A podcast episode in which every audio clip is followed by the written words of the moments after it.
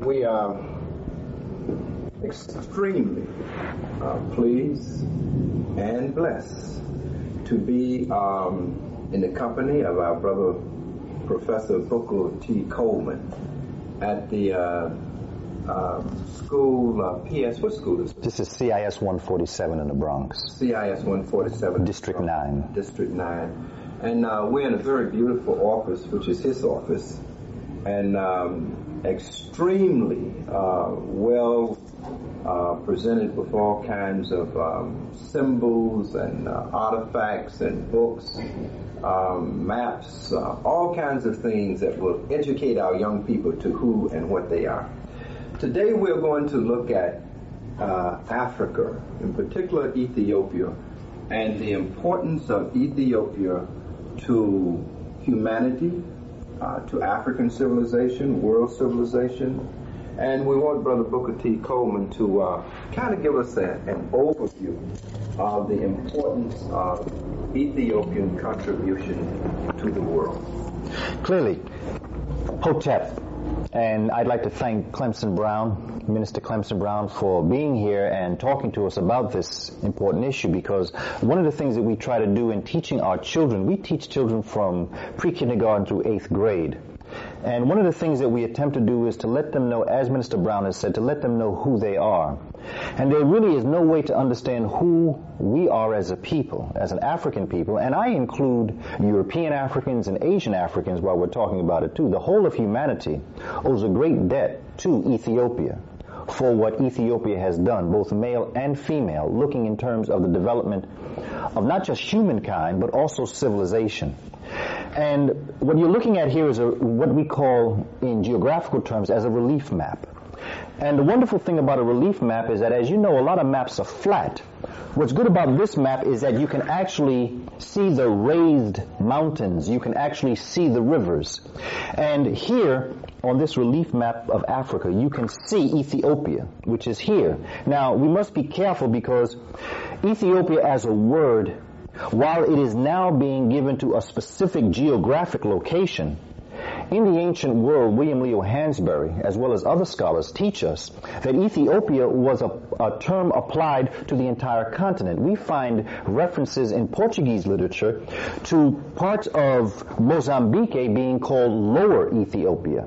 Not just that, but we also see European scholars during the 15th, 16th, and 17th century referring to these individuals in this area of Africa.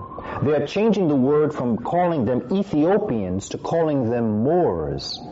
In understanding this concept, you then can understand the importance of understanding that Moors were Africans and that in fact the Moors going into what the Muslim nation called Al-Andalus, uh, A-L-A-N-D-U-L-A-S, Al-Andalus, which today we call Spain, was in fact an African nation going into the Iberian Peninsula.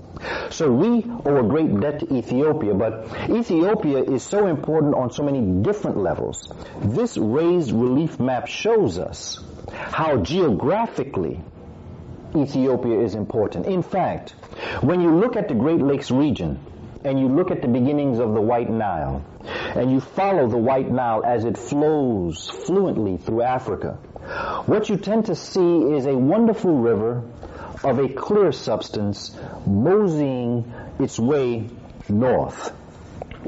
It is going, as Dr. Ben would teach us, it is going up south. However, Lake Tana in Ethiopia is where the Blue Nile begins. Lake Tana is right here. This is the origin of the Blue Nile. Now, what is so important about it is because it is so high up in terms of its location that the waters come gushing down. And it is in fact those rushing waters meeting the white Hapi, as the Africans called it. They call the Nile River Hapi, H-A-P-I, or I've seen it H-A-P-Y. As the Blue Nile comes down and meets White Hapi at Khartoum, that is what gives it its rush to move forward. And in fact, you can give credit to the Blue Hapi for having created Kemet or Egypt in the first place because possibly the White Hapi might have just moseyed to a certain level and then just moved back. However, with the rush of the waters of the blue, it pushed the waters further. Not to mention, of course, that because it was blue, it was called blue because of its darkness, because of its indigo color. It is this dark silt, it is this rich uh, soil that coming up created the fertile areas that later would be able to flourish the types of agriculture that later Ethiopians would then bring into the Kemetic region. So Ethiopia is important to us for so many different reasons. It created Kemet. It created civilization. Some of the oldest fossil finds we find in the geographical region that we call today Ethiopia. It is so important for us to understand. It's so important for our young people to understand this. It is important for humanity to understand the importance of Ethiopia. And this is what we're doing with our young people, and this is why the relief map is so very important. You, you were talking about um, the Great Lakes area. Can we begin there talking about those gorillas and then how Ethiopia becomes the first areas of um, an organized kind of human governmental system? Sure. You see, when you look at the development of humanity, the Great Lakes region, and the reason why I say the Great Lakes region is because there are so many lakes, there are so many water sources in this area. Again, we look at uh, um, a number of different things. Rwenzori, we look at um, Kilimanjaro, the mountains of the moon, uh, in terms of Tanzania, Kenya when we look at the origins of humanity coming up out of this area, people say, well, you know, I mean, why does it have to be in this area? Well, let's look at a very similar. Now, I know that there are many people get very concerned and upset when we start talking about somebody coming out of apes.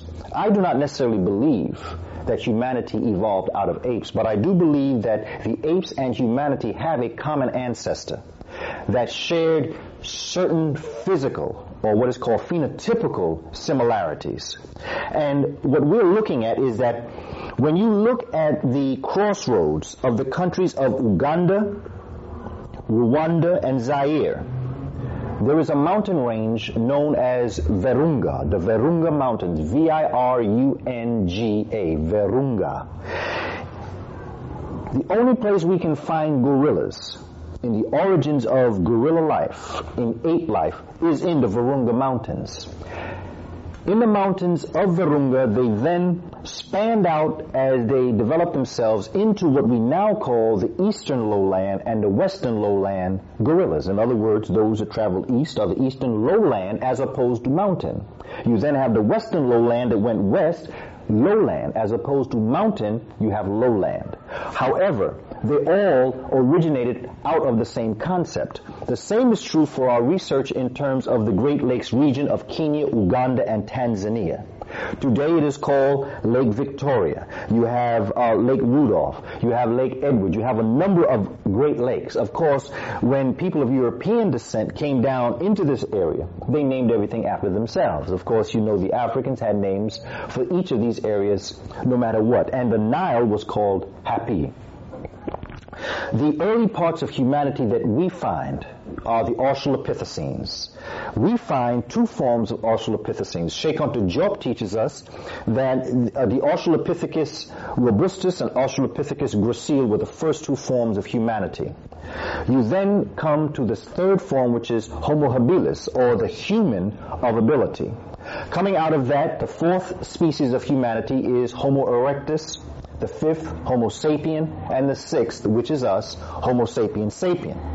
The evidence of life coming out of Africa clearly shows that the only, the only place that you will find the Australopithecines or the Homo habilis is in Africa. And the closer you get to the Great Lakes region, the more Australopithecines you will find. As you go further north, you then begin to see Homo habilis, which is the human of ability. Human of ability having made tools, and that's why they were called Homo habilis. The first form of humanity that we find outside of Africa is Homo erectus. That's the first form.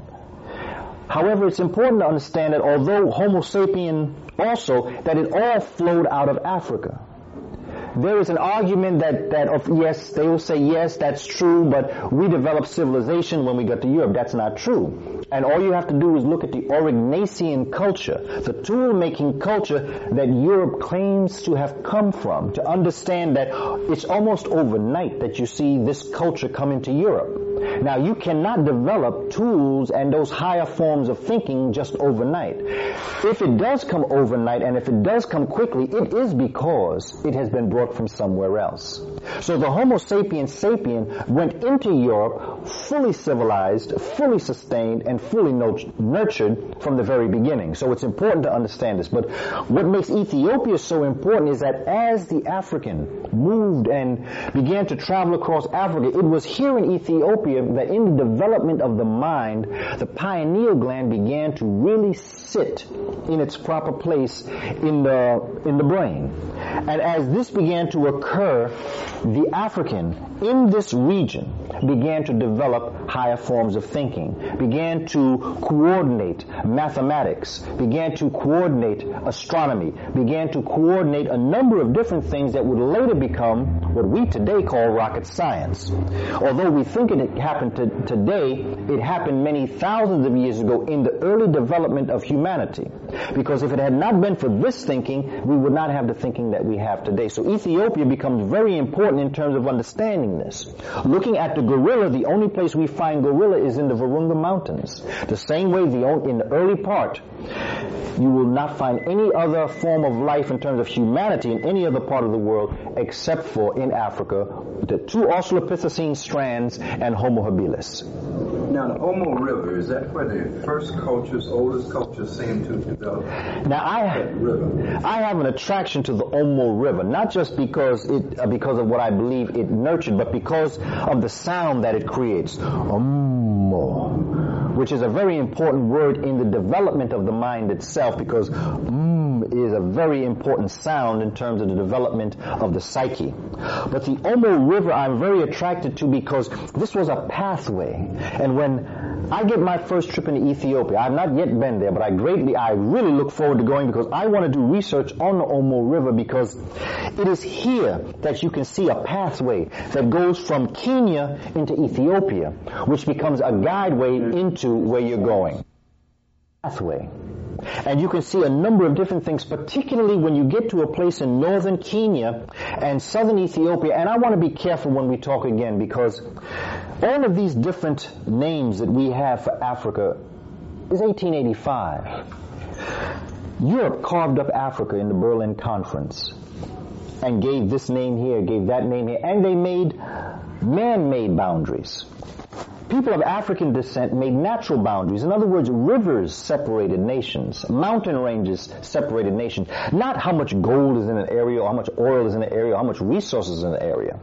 So what we have to look at in terms of the Omo River and looking at the development of astronomy and a number of different ideas is when you get to a place that is known as Namoratunga, which is in the northern part of Kenya, you begin to see a number of astronomical ideas coming about that later would lead to why Africans would build pyramids.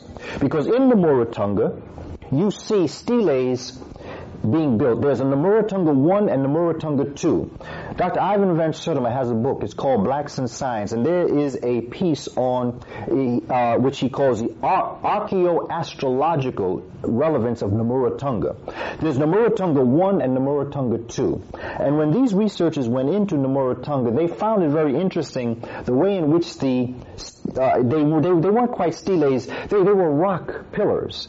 They were slanted in different ways that people would say, well, why didn't they just stand them up straight? Why didn't they do it a certain way? But you see them angled in different and very interesting ways. The indigenous population of, of that area told the researchers, well, if you find that interesting, we have a related area, Namoratunga 2, that is about 210 kilometers to the north.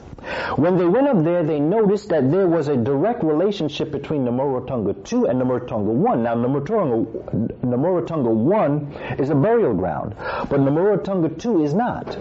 However, the pillars and the cattle brands that they call cattle brands, which I would really rather call them astronomical writings, they found that there was a relationship between the way the pillars were in the Rarotonga 2 and the way they were in the Rarotonga 1. And what happened was, is that they were lines of sights to seven different stars and constellations. Sirius being one, Aldebaran being another, uh, Cephus being another. There's a number. So, and it dates back to what would be called the Old Kingdom of Ancient Kemet. Which means that while Kemet, and again, what Dr. Clark is teaching us, you see, we can't get caught up in Kemet. While I respect and honor our ancestors here, all of Africa is great. So we've got to not just look at Kemet, but look at what all of Africa is doing. So what we see, and it's also true, you have a Kerma civilization, you have equivalent civilizations existing in Ethiopia at the same time that the Kemetic dynasties were existing. Hmm. So it is important that when we begin to look at this, we don't get, see, Egypt is important in our history because that is where Europe and the Eurasian was introduced to Africa. But to African people, what's so very important is that while greatness was going on in Kemet, greatness was going on in, in Ethiopia, greatness was going on in Kenya, Uganda, and Tanzania, greatness was going over in Chad and Niger. You can go across the African continent. Along with those Africans that migrated out, Ethiopia seems to be the place where they fanned to the west. They did continue north, but they fanned across through Sudan, Chad, Niger, Mali, and created the civilizations that would give birth to the Moors. So now we see that there is a direct relationship to Ethiopia, to the Moors, to Europe, to us today. Let's talk about early Ethiopian and some of those early civilizations, if we can, that would parallel or that would um, um, come about at the same time or before um, the pre-dynastic uh, period. Absolutely, you know, because uh, and, and sure, and the evidence is there. Nod and sure. It, and it's so very important that as we look at Ethiopia and we look at things like the ring tumulus, which would later give rise to the pyramid structure, and the other kinds of pieces of information that show that Africans were tracking the sun, really what was happening, it, it's like equivalent to here, like here in the Bronx. If I was trying to see something up in the sky, and let's say up in this area it rained very heavy, but let's say in New Jersey there was it was clear sky, and to get a better sight, I would say, "Come on, Minister Brown, let's you and I go over so we can get a better look at things." We would pick up our things and move. That's what we did in Africa. Ethiopia has a very serious rainy season. I mean, it has very serious rains. When the rains come down in, in Ethiopia, the rains come down, and because of that, there are cloudy skies. There are times when you cannot observe the sky.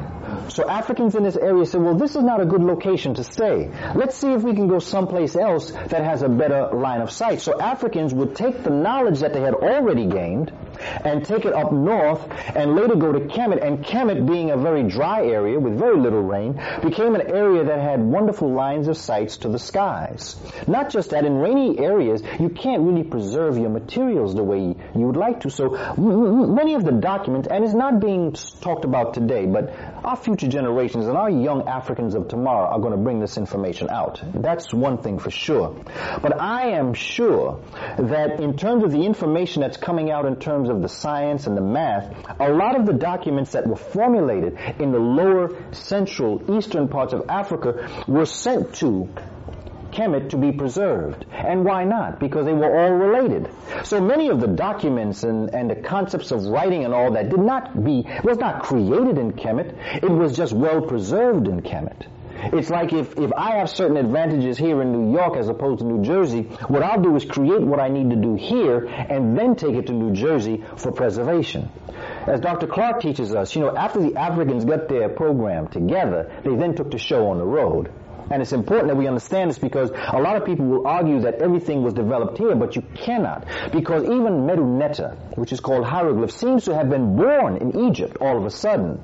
Again, no one created anything. What, what it was brought into Kemet from another land. And of course, the Nubians being the descendants of the Ethiopians, and the Ethiopians then being related to the Kenyans, Ugandans, and the Tanzanians. There is, as Dr. Diop teaches us, a continuity and structure to all of this knowledge. And it's important that when we look at research that we don't. That is why Egypt or Kemet is called a mystery. It's not a mystery to folk who look at it the way we look at it.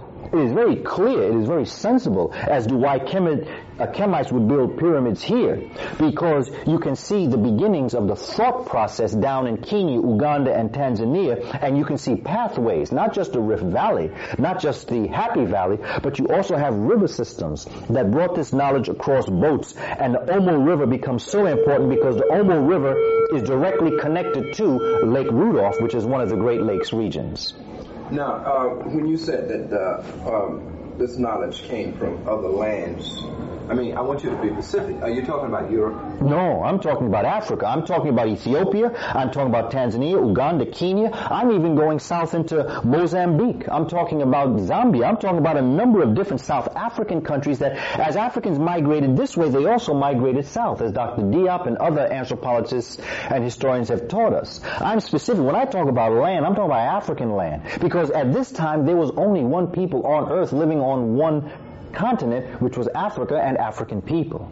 Europeans did not exist 60,000 years ago. They were not on earth 60,000 years ago. I would dare, I am stretching it conservatively by saying that Europeans and Asians existed no more than 30,000 years ago. And it was because of the Ice Age and Africans moving into the northern climates above the 51st parallel that would then create the depigmentation process in the African that would create the European in the very first place. So you're saying that, that the Europeans are Africans? Europeans are Africans. Every human being is an African. That's why I call them European Africans and Asian Africans and African Africans. All humanity is Africans. All life came out of Africa. And if you go back three and a half million years, which is a conservative number, you will find no one on earth of human background except in Africa, very dark, very curly hair, very broad nose, and thick lipped. Well, how did they get to be white? They moved into this northern region, and as they moved into this northern region, they then began to change complexion. Let me change maps.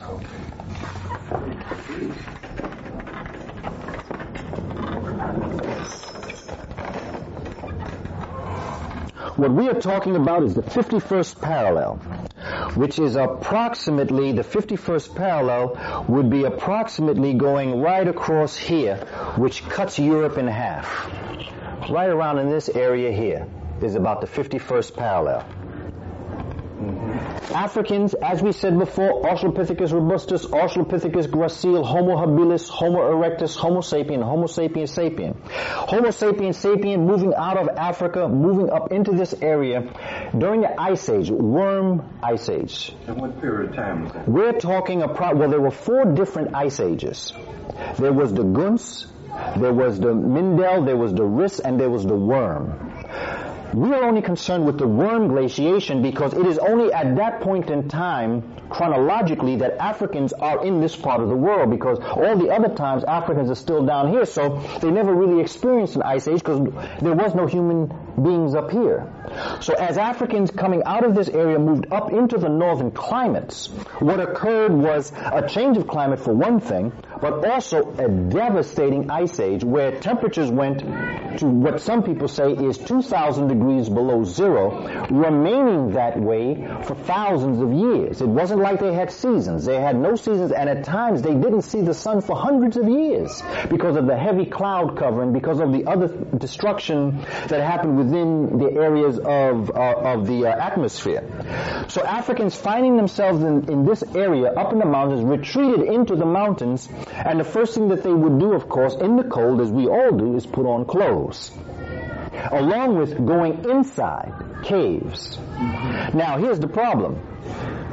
Approximately 85 to 90% of the vitamin D that we create in our body, good for strong bones and strong teeth and all the rest of the things that good for calcium, strengthening of the backbone and all of the other, the Djed column as the Kemites would have called it, is produced by the relationship that the human being has with the sun. In this region, when we locked our, first of all, the sun's not out, so we're losing sunlight. We're lacking vitamin D. Not just that, but we put clothes on, which the little sunlight that does come in stops the sun from penetrating. This dark complexion becomes a detriment as opposed to a savior. In hot climate, this is natural suntan lotion. The coming together of the carbon atoms protects the skin from the harmful rays of the sun coming in. You have UVA, UVB, and UVC. Some of the UV rays, ultraviolet rays, never get to the earth, but those rays that do sometimes become very harmful to the organic life if it's too much. What happened was is that with the lack of the sunlight and with the dark complexion, there were very serious problems occurring in the human body. So nature loves us. Whether we realize it or not, whether we care about ourselves or not, nature loves us and nature will take care of us whether we take care of ourselves. So what happened was that this dark complexion, thick-lipped, broad-nosed, curly-haired African, in order to survive in this cold climate, had two choices. Either they could find a dietary substitute for vitamin D, which today they call milk. It's terrible for us, wonderful for them. You either find a, a substitute for vitamin D, or you depigment yourself. The African chose the latter because the African did not know where in his environment, where in her environment, she or he could draw vitamin D. Therefore, the African depigmented itself from a very dark complexion to a very light complexion in order to survive. Becoming European was a blessing. For had we not depigmented ourselves, we would have died. But nature has it so that we depigmented ourselves and then we then were able to survive in this area. Any, look at the, look at the gorilla and look at the polar bear. You're not going to find a polar bear in Africa and you're not going to find a gorilla in a cold region. Why? Because the nature of the sun mandates that you cannot have a, a substance such as a polar bear in a hot region.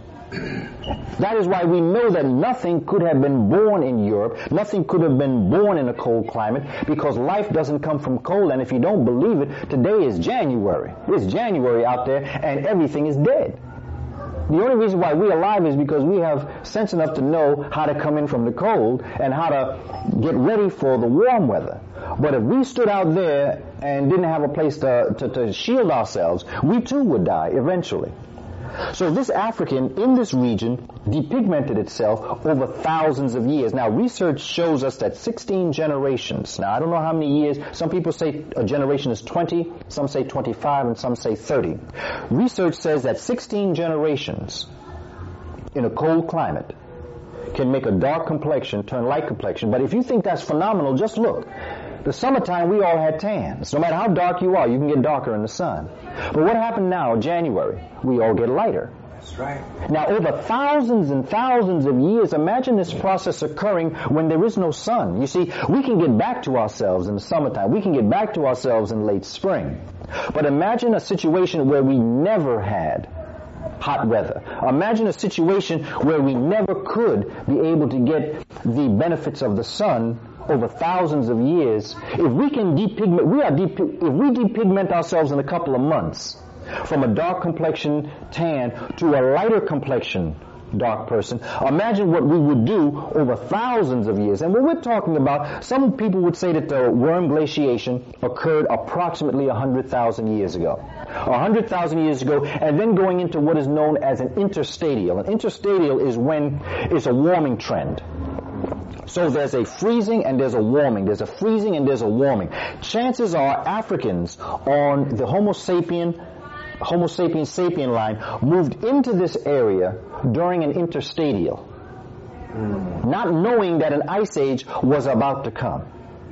They came at the end of an interstadial. And coming at, an, at the end of an interstadial, they did not know. And the ice age originating in Greenland then fans itself down. So they never really had a chance to know what was coming at them. And then, of course, the ice mountains occur. Now, here's what we do with our young people to show them the effect of what happens to water when it freezes. We give them a glass and we pour some water in the glass and we draw a little line as to where that water ends. We then freeze that water and we bring it out and what you'll notice is that the ice has risen above the line. So the waters that existed throughout this region rose and became ice mountains and prevented Africans from returning south. So the only choice they had was to either go into the mountains or fan themselves out across looking for a warmer climate. And everywhere that they went north, they got colder.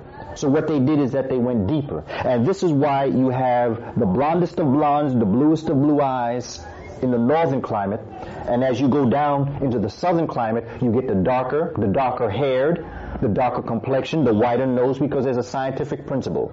Heat expands, cold contracts.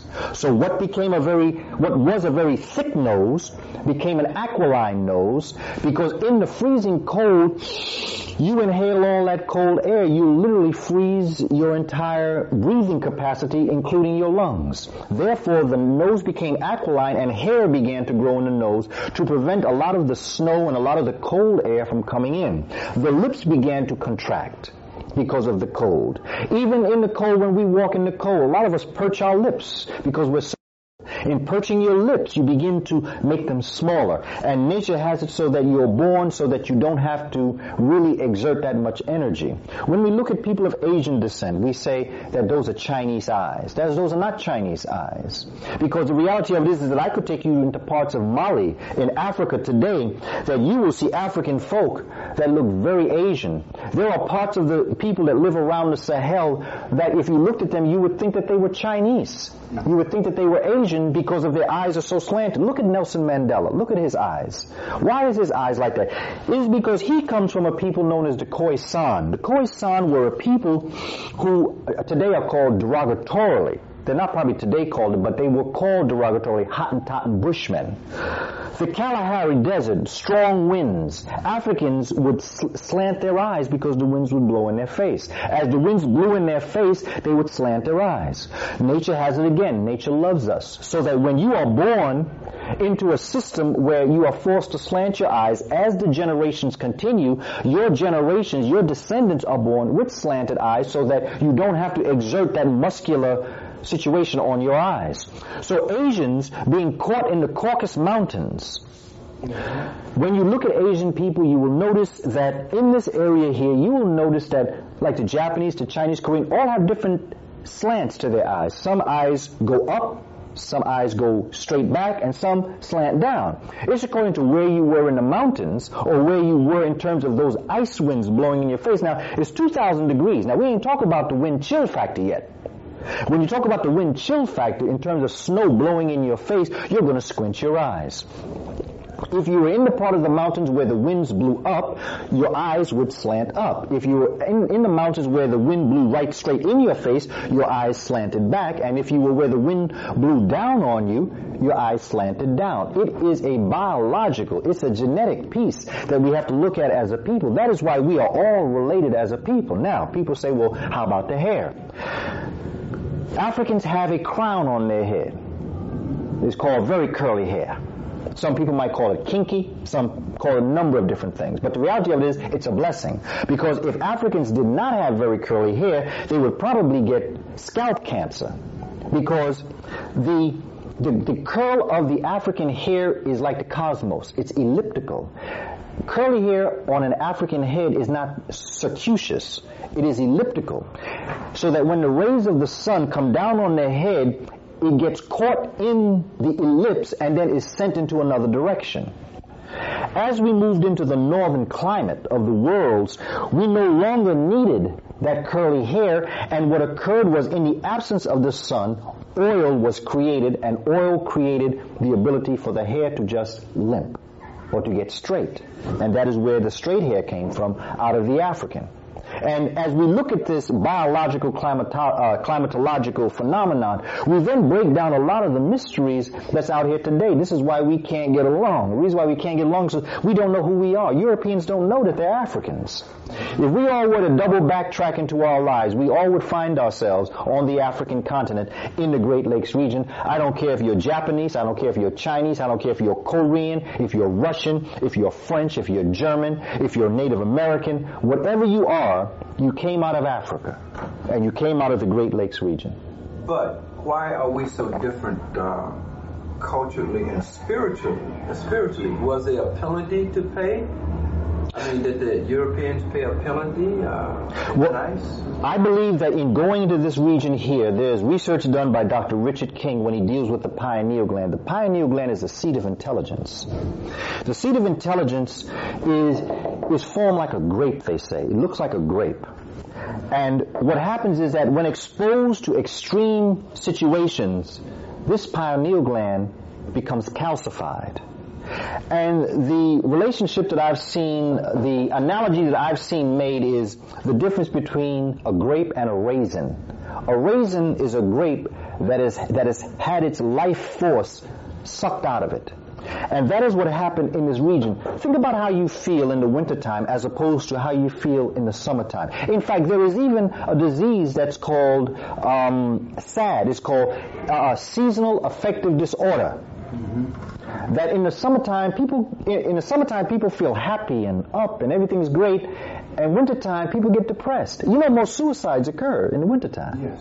And it's important that we understand that cold weather does have this impact. Now, go back now, please, and think in terms of this occurring over thousands of years. See, we live 80 years, we live 90 years, we're blessed if we're 110. Mm. Think of, don't, let's not get caught up in a century. Get caught up in millenniums. Get caught up in thousands of years. Think of being in this extreme cold, in caves, no food, bad relationships, cannibalism, over thousands of years. And then the interstadial of the Würm ice age comes and you begin to descend out of the ice mountains and you come back. What is your mindset going to be like? How are you going to feel? You're going to be angry. You're going to be jealous. You're going to be envious. Think of yourself in an area where you wake up to fresh air and the sun is out and you walk out into your backyard and a mango just falls into your hand or an orange is there or an apple is here or fruits are all around you. You, you, you're going to get a feeling of sharing. Someone come to you and they say, I have a lot of fruit here and you have a lot of fruit there, but we don't have the same fruit. Why don't you give me some of yours and I'll give you some? Oh, sure. Why? Because you know your tree is going to give you more mango. You know that whatever nature's going to bless you. The sun will bless you by giving you more. And you, it is natural. You know that it's going to come. You know it is natural. However, think in terms of being in an area where you don't know where you're going to get your next meal from. If you're going to eat it all you're not going to have the kind of mindset that's going to be about sharing. It's going to be about taking. It's going to be about taking even if you have to preserve for when you know you might not have again. So these are the kinds of mindsets created. So it was a blessing to convert or as scientists talk, mutate into the European. But it had its penalties also. And I believe that all of the things that occurred once the African returned out of these regions as a light complexioned or a European, as you will, a Eurasian, coming down in, looking at all that the world had to have, gave birth to people such as Columbus, such as Hitler, such as even some people we have amongst us today who will go unnamed. Let's um, let's begin now that we have that behind us. Let's begin to look at that first great civilization, which would be back again in Ethiopia. Let's focus on Ethiopia uh, and the contributions of Ethiopia to uh, to Egypt, because there are. Uh, Herodotus said that uh, the Egyptians said that they were the oldest, but the Ethiopians said they were the oldest. So let's begin to look at early development in Ethiopia clear evidence of the development of the civilizations in terms of just spirituality, law and government, writing, the development of thinking, agronomy or agriculture, the study of the sun, the stars, and its relationship to the earth, the development of a moral code, which later in Kemet would be called Ma'at, you, uh, because first of all, Ma'at is an ostrich feather. There are no ostrich, ostriches in Egypt or in Kemet. Ostriches can be found, in fact, they used to get ostriches from Punt, which is today called Somalia. So, the only way that the Kemites could get to the ostriches in Somalia would be to go through Ethiopia. You can only find ostriches in Ethiopia, particularly in the areas of, of where the uh, grass grows. So it's important for us to understand that even in terms of a moral code, in terms of their symbols, came out of Africa. The beard came from Punt. And please understand, see here's another thing. Somalia is here, Ethiopia is here, but in ancient times, Ethiopia and Somalia as a nation were one and the same. In fact, it is recorded that Hatshepsut, the, the great queen of the 18th dynasty, her cousin was on the throne in Punt. there was interrelationship constantly between these nations in this area. So you can see a, a sharing of culture, a sharing of knowledge, but most importantly, you see a growth of civilization and the sophistication of the civilization as it travels closer to Kemet. And that is the gift that Ethiopia gave. Not to mention in terms of just looking at the ancient faith systems. When you look at the closeness of Ethiopia to what is today called Saudi Arabia, in particularly Yemen, there is a, a very serious relationship, a very long range relationship between these two countries call Yemen, uh, Ethiopia used to expect. Yes, in fact, uh, Homer called this area, Saudi Arabia and India, he called that Eastern Ethiopia because the people looked so much like the people of Ethiopia. He said the only difference was that the people on this side, hair was straighter. Again, when you look at the relationship of where it is to the sun, remember when we talked about the oil and the relationship of the sun to the head, you can see why the hair would straighten, but the face stayed dark. So the relationship is there for us to understand how this could be. So you can see the relationship between here. The, the faith systems coming up out of here.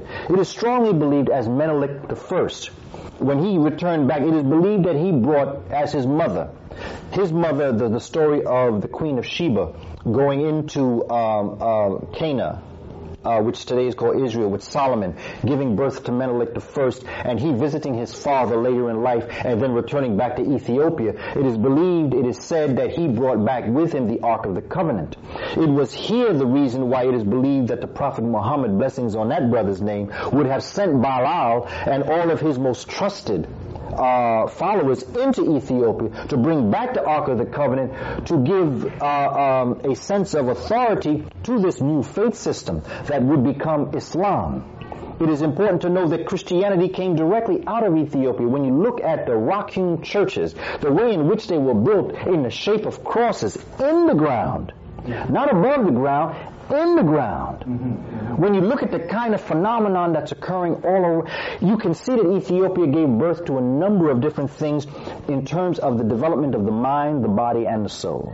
Mm-hmm. Now, you're saying that that, um, that this predated uh, Egypt, that the, the roots of the culture in terms of its government, its law, its spirituality, etc., is in Ethiopia. Is there any primer evidence? Can we kind of put something together that will say yes? Uh, you can look at that and uh, make that determination. I mean, all of the gods that became that these gods up here that you have, that Egyptian gods where are they in Ethiopia? Where is the root of it? When you look at, for instance, the first essence that was called Bes, a very short stature, you can see Bes all throughout the concepts of Ethiopia. It is, it, it is in the stories, it is in the midst of this area, Ethiopia, Somalia, Kenya, Uganda.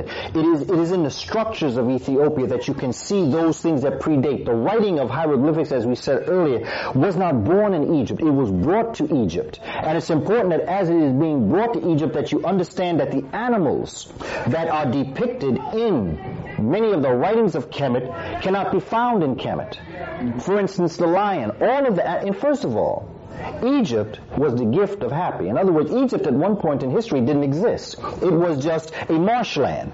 As, as the rivers flooded and as the waters moved here and silt from the Blue Nile was brought up, the waters receded, land remained. Menes, coming from Nubia, coming up into Kemet, what he did is he had a strong irrigation project that put an elbow or a bend in Hapi that allowed Memphis to be created.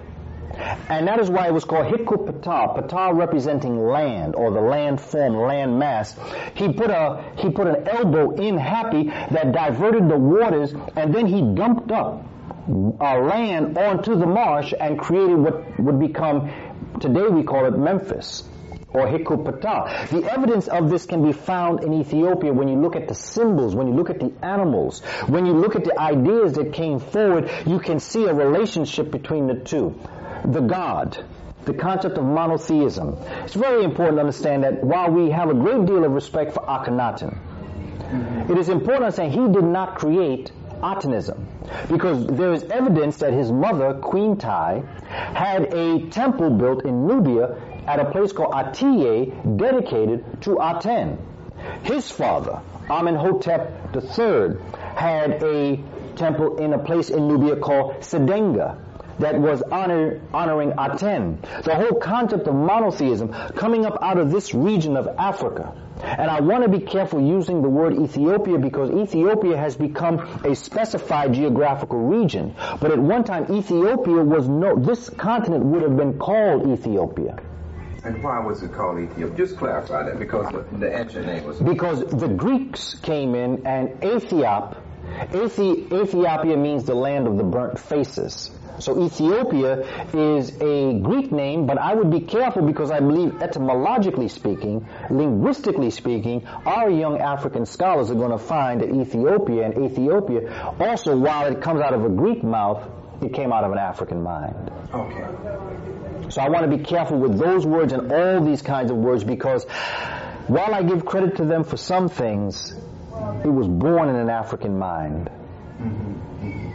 Okay, we, were- we were talking about the uh, primary evidence, which is so important. We were talking about the uh, the uh, uh, animals and etc., which are not found in Egypt but depicted uh, are found in Ethiopia, and they're the symbols.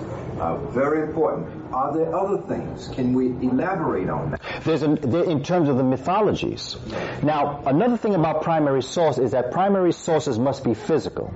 Again, because of the weather, we have to be very careful because much can be destroyed. But what we do have that stays, that, that shows clearly that Dr. Ben talks to us about is that just a whole structure of things that, such as the ring tumulus, which gave birth to the concept of the, um, of the sundial.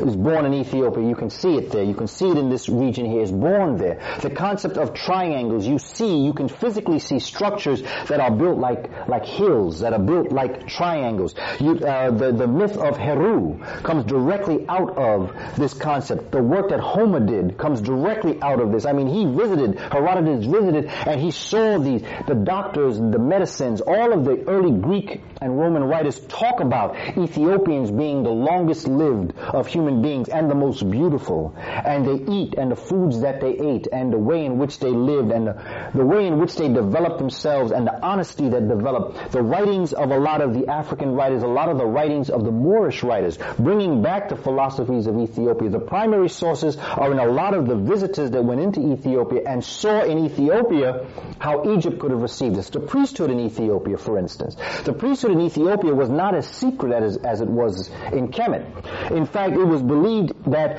the laying on of hands was done by the female, the matrilineal line, because who better to know who is best to lead than those hands that rocked the cradle? So it's important to understand that the women, the elder council of women would come together and elect the leader. And it was open for anyone of greatness. It just wasn't for, uh, it just wasn't reserved for the son of the king or the son of the pharaoh or anything like that. It was reserved for those who were the best at it. But here, because of the attacks from all different directions, they had to close it up. And so they couldn't just let anybody get involved in the concept of becoming leader of the country because who knows who might become leader of the country later on if you have it here. But here in Ethiopia, very few people could ever even penetrate down into Ethiopia, particularly because of the mountainous region. All right, but one would say, but you have all these huge temples and uh, great structures and pyramids and things in Egypt, but you don't find any of those uh, monuments or buildings of antiquity that would predate anything in, Egypt. But you, but, uh, that's true. But you have the uh, you have the precedent for it in Ethiopia. You have the writings, you have the astronomical lore, you have the stories of how they looked up into Sirius. You have stories of Ethiopians developing astronomical calendars. Again, you've got to go back to the weather of Ethiopia. The weather of Ethiopia makes it very difficult for anything to really be preserved because rain and particularly monsoons and the heavy kinds of rains that occur will not allow things to stay in place as they will in Egypt. But the precedent or the beginnings or the thoughts of it can be found in Ethiopia. And then of course you have the later pyramids of Ethiopia. You have the constant movement of people up. When um, Cleopatra was about to give up Egypt to Rome, she sent her two sons into Ethiopia. because she knew where to send her children. Every time there was an attack on Kemet, Kemet would go back down into Sudan and Ethiopia. So you have the concept that they knew where to go, and then when every time, whether it be the Old Kingdom, the Middle Kingdom, the New Kingdom, or the 25th dynasty, which by the way is called the Kushite dynasty or the Ethiopian dynasty, each one of them you see a thrust of African people coming up and rebuilding in a better sense what was there.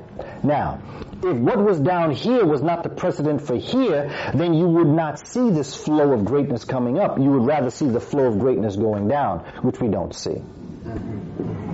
Let's talk a little bit about uh, uh, Ethiopia specifically. And if I, I want to do some comparisons with the rock-hewn churches and the temples in Egypt, well, let's look at the rock-hewn churches and look at a little history around the rock-hewn churches first. And, and uh, your concept of what, why, how, when, what brought it about? Christianity is an African concept.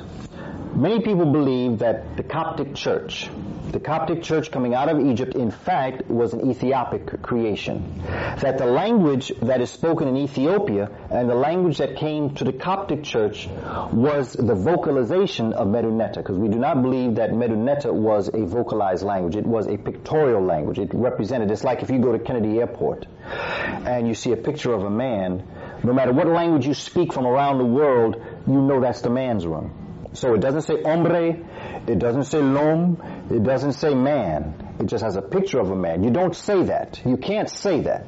You just know that. And that's what Medunetta was. It was pictographic. But to vocalize it, many people believe that it was the Ethiopian Coptic church that vocalized the Kemetic Medunetta. Now, when you look into the development of Christianity, what we see is that Christianity was in the de- was in its developing stages long before what we consider to be the birth of Jesus to Christ.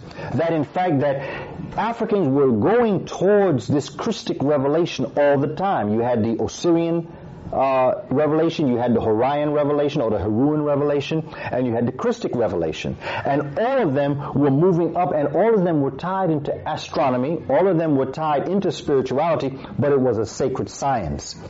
When you look at uh, the churches such as St. Lalibela and when you look at a number of the other pieces that come into being, you see that Christianity in terms of, when you look at the work of William Leo Hansberry, who's done exhaustive work in terms of Ethiopia, uh, he has a book, it's called Pillars in Ethiopian History. And chapter 4 of that book deals with interesting things of the relationship that Ethiopia had with Europe during the Crusades. He also deals with a king Ezana, twin brothers Ezana and Shezana. One ruled during the day and one ruled during the night. So we see that in 325, AD, or after the Christian era, African folk were dramatically involved in the Christian church, giving it its document. In fact, the Greek Orthodox Church broke with the Roman Catholic Church because of the Africanness of the Greek doctrine. In other words, they believed in terms of what we're looking at, and again, a lot of work more has to be done on this, that the, the broke came between Constantine and the Greek church over the concept of the relationship of Jesus to Christ to God. One believed, the Greek believed, the Greek Orthodox or the African church believed that, by the way, during this time there was an African, Miltiades, who was the Pope. No one talks about Miltiades. But during this time, Miltiades was an African Pope and Constantine was the Roman Emperor. And what happened was is that Constantine saw that this Christian church was just too powerful. These Africans were just too powerful. So if he couldn't beat them, he was going to join them. So what he did is he took over the, try, he tried to take over the church and he called what is known today as the Council of Nicaea together in approximately 332 AD after the Christian era. And at this meeting, he chased out all those bishops that didn't agree with him. And by the way, one of the bishops was an African by the name of Arius. Constantine chased Arius out of this area of where this Nicaea was, uh, where this conference was taking place, and Arius and his followers went into Europe. This African took other Africans and some Europeans and Eurasians with him into Europe. His followers were later called Aryans. Wouldn't Hitler turn over in his grave to know that the very race that he called the Aryan race was named after an African bishop that was chased out of Nicaea? For more information on that, there's a book out called Blacks Who Died for Jesus by Mark Hyman, where he has a chapter on Arius, the African bishop chased out of the Council of Nicaea because Africans said that Jesus the Christ was a man on earth who had been divinely blessed by God. That in fact, this Jesus the Christ was not in the sense of what the Romans was trying to say, man God, but that in fact was a man blessed with the Spirit of God who led the path of Ma'at and who would revolutionize the world. Because that didn't sit well with thinking people, what happened was is that there was a split. The Greek Orthodox went one way, but what people will not tell you is that the Greeks were led to that split by the beliefs of the Ethiopians who said from the beginning in the story of Heru that Heru was the son of the divine father, but that he himself was a divinely blessed person, that he himself had a God concept, that he was both man and God, but that he was not the split that the Roman church tried to make of he was half man and half God. In fact, he was all man and all God. And this is what the Ethiopians, in terms of the Hurrian or the Heruan story, were telling, and that is where the whole concept of the Son of God came from, was the concept that the Hurrian rise of the, the concept of God being, God being blessed within man, human, man and woman, and developing a path to live, which the Kemites call Ma'at. And when you look at the rock-hewn churches alone, when they were built, 10th, 11th, 12th centuries, even before that, what's so important, it goes back to Kemet, is that these temples are believed to have been built on top of older temples. So this concept was there for many millennium, and what Africans did then and what we do so well now is that we rebuild on what our ancestors left behind. Can you say anything about that marvelous and magnificent structure, uh, the concept of digging down into the ground, and perhaps even why they did it? It is. It's, it's amazing how uh, so much more work has to be done. We as a people have got to get, and I'm sure that there are those out there who can answer that question far more succinctly than I can. But when I look at it in terms of just you know, why would we bur- why would we build a church underground? Why would we bury our dead underground? Why would we face certain walls towards certain cardinal points and cardinal directions? It is clearly because we believe that as above, so below, that there was a relationship between the inside of the earth, the layer of the earth, and what's above the earth, and that's the form of the Ankh. When you look at the whole concept, you can see that we, there's always, we're always relating, we're always creating metaphors between what we know and what we don't know in order to get to where we need to go. And what we're looking at in terms of going down in the ground is magnificent concept because it would have been so e- so much easier to build on top of the ground. Why go underground except to believe that there was something very sacred about inside of that ground?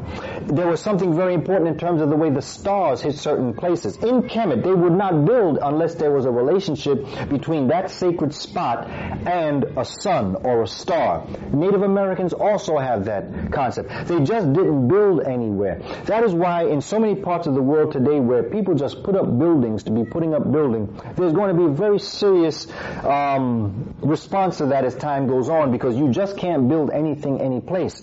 So when you look at uh, a church such as Lalibela, built by who today is called Saint Lalibela, and to look at the whole concept of what he, what he developed in that church and what those that loved him and developed around him did was that they built it in the ground, but not only did they build it in the ground, but they important to understand. We see in Meduneta, we see the, the, the cross. The, the, cross is a distinct symbol. If you turn the, the cross sideways to make an X, it is a symbol for community, the community of self. That's what Kemet, that's what ends Kemet. KMT, and then you have the symbol, which is like a a cross in a circle, which is like the crossing over. That is why you have Asar with his arms crossed over this way, coming directly out of Ethiopia, because that's where the story of Asar comes from. The story of Heru. Today our children turn on television and they look at Hercules If they just got rid of the C, the L, the E, and the S, they would have the word Heru.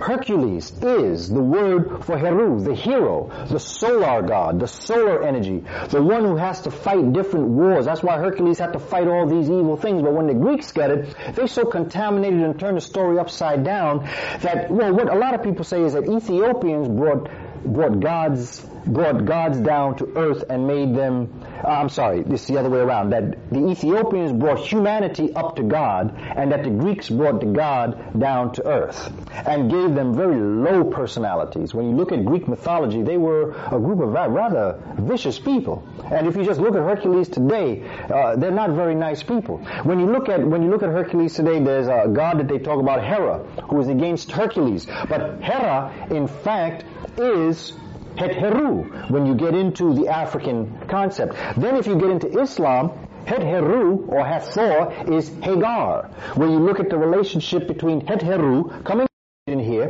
being the mother of God, mother of the consciousness, mother of the son, and then you have Hagar, who is the mother of Ishmael, and Ishmael being the birth of uh, the Arabic race, and Muhammad, blessings on that brother's name, happens to be a descendant of Ishmael, a descendant of Hagar, and Hagar, of course, was a, was a, was a Kemet, was a Kemite. Now, excellent. Can can you draw uh, some similarities to uh, the rock-hewn churches and maybe those temples along the Nile uh, Luxor, uh, I mean, you know, all some of those great temples. Sure. Any comparison, any uh, relationship, uh, any likeness of them? When I viewed the tape, I noticed the chambers. Even when you go into the cathedrals of today, you will notice that there is a gradation as to where you are in that church, in the relationship to how close or how far you can get. When you look at how the rock-hewn churches were constructed, you will notice that the sanctuaries, that the certain uh, uh, uh, walls or the windows where the light comes in is facing certain directions. You will notice that in terms of the rock-hewn churches, that when you look at the four corners of the church, they are on cardinal points. When you look at the development of the entire, because they come out of an astronomical, because always looking up because in, in looking up, you're looking up at the heavens and you're looking up at the cosmos. So therefore, you're drawing upon this divine power coming down. The way in which the churches, there is a direct relationship between the rock-hewn churches of Ethiopia. There is a reason why everything is where it is. To the point where even of the cathedrals and the churches built today throughout Europe and America and around the world, there are only certain places where choirs can sing in the building because of the relationship of tonality and music to where it is being sent out in terms of the, the community at large, in terms of the church. There is a direct relationship between the concepts, the metaphor. See, this is what we have to do as a people. We have to get underneath the metaphor. In France, there is, uh, when, when Africans first went into Europe and brought this concept into Europe, they brought and they built a church in what is today known as France. And they called it Per Isis, P-E-R ISI or AST. In Ethiopia, there is a very important plant that's called the ensete or the asat plant, which is used for medicinal purposes. It's used to eat. It's used for bandages. It's used for a number of different things. It's called the ensete plant. It's called the asat plant. And this whole concept of being that, that one in everything that can do everything is like mother. And that's where asat or Aset came from. Well, Aset was then changed to Isis and brought into Europe by the Moors and by other Africans throughout the throughout the millennia, and it, this was called Perisis. Per within the Kemetic language meaning house, Isis meaning Aset, or house of Isis, house of the lady, house of the great lady. When the Europeans took over France and in that area, they tore that church down and they built another one up and today is called Notre Dame. And Notre Dame means Our Lady. And where is Notre Dame? In Paris, which is what they call it. Perisis is now today called Paris. And in Paris, there is Notre Dame, or the house of the Great Lady. Our Lady, Notre Dame. So not only is there a relationship between the rock-hewn churches of Ethiopia to Kemet, not only is there a relationship between the rock-hewn churches and what down here in terms of this area here, in terms of Monomotapa in South Africa, you can relate it to structures in Central Africa and West Africa because, you know, Mansa Musa, when Mansa Musa was so impacted by his brothers, you see, a lot of folk think that Mansa Musa went all the way over into here uh, to go and to do his Hajj. Yes, he did do his Hajj and he brought back an Egyptian or a Kemite back, an African back into his land to build, and he today is buried in a pyramid in Mali. Yet we don't know this. Mansa Musa, who happened to be one of the greatest kings. Now, while Mansa Musa was going east, his brother Abu Bakari II was coming to America. And that's the evidence of life in America. You see, the, Mari- the Empire was going around the world. One brother went east, one brother went west. There's a gentleman by the name of Richard Hakluyt who wrote in his findings, it's called the Hakluyt uh, Chronicles, he wrote that um, that Europeans themselves wrote down that they they passed Africans returning to Africa while they were coming to America. He was a 15th century traveler who recorded this.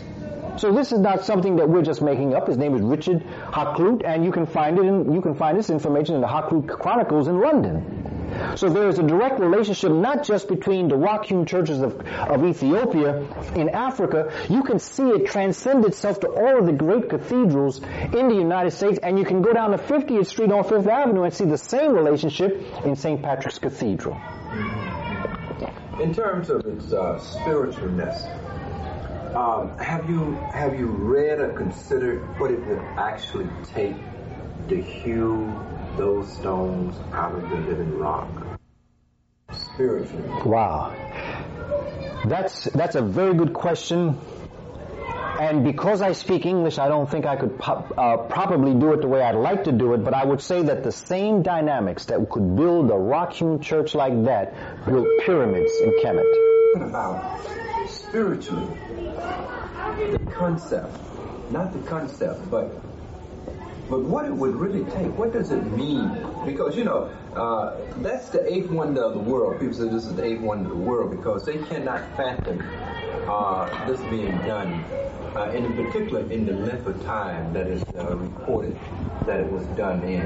And if you've ever been in those churches, one would have to have in his head all of the measurements and, and everything to go up because when it's finished, it looks just like any church that was put together in terms of its uh, architectural structure, Yes. every Yes. inch and so forth. Yes, yes. It's amazing. Spiritually, what do you think it took to do it? Uh, I, I think it took absolute divine guidance. It, it took an understanding of the cosmos because who said that after you built it, it wouldn't fall in, inside? They had to have, they, they would have to have had, well, let's go from outside in to understand how really structurally they did this. First of all, inside, let's just begin, they had to have been divinely guided to do this.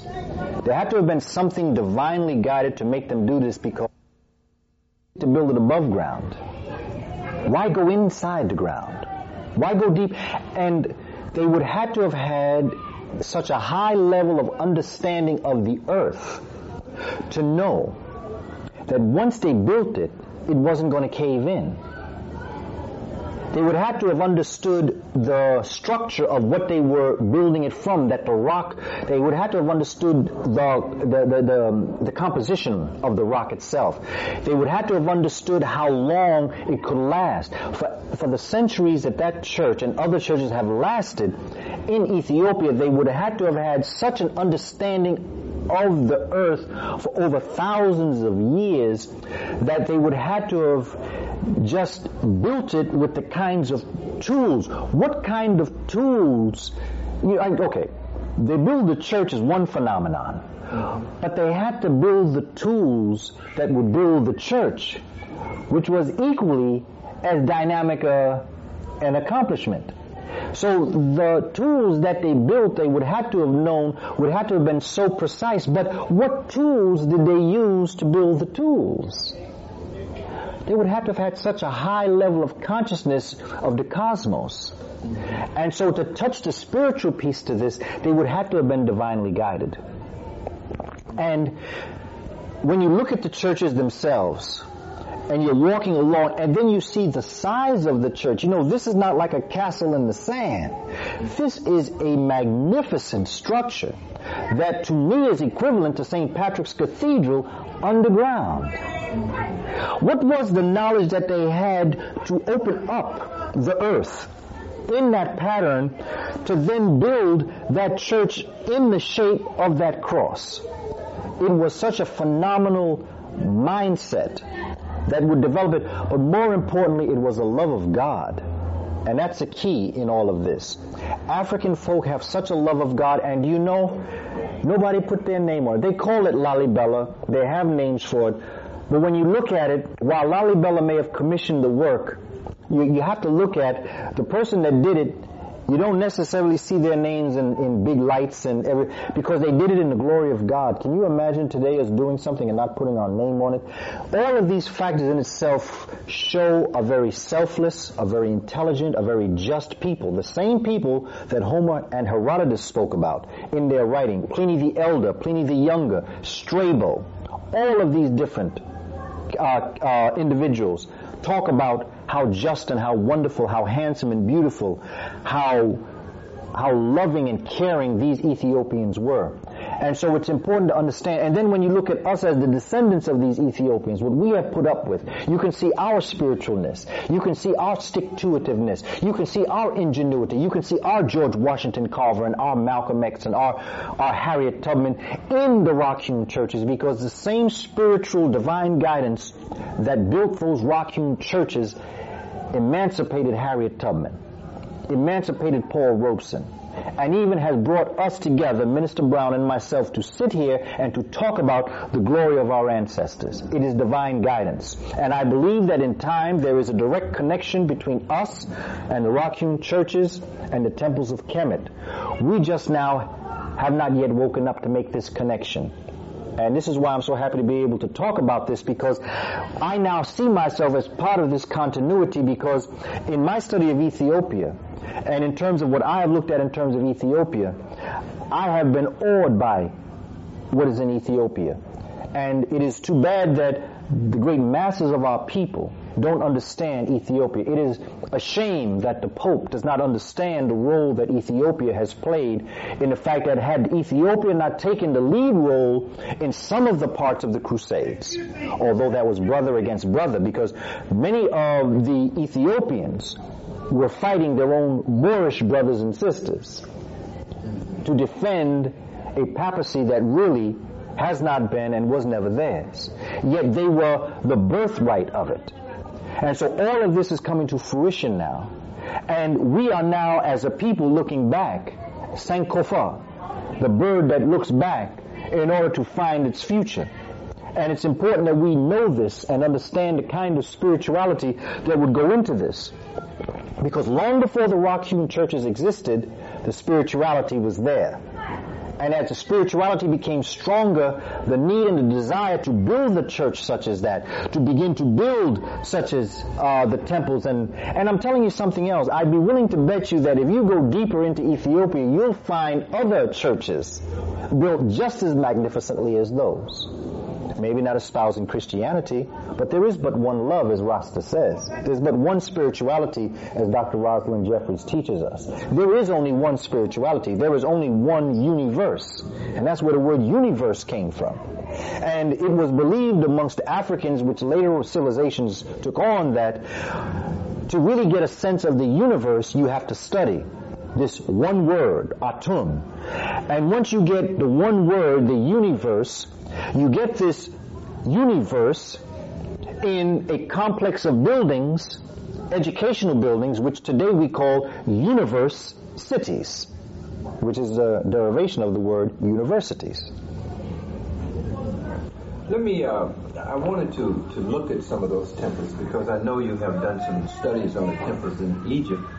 Um, and, and I want to show some of those as I do these rock-hewn churches for its dynamics.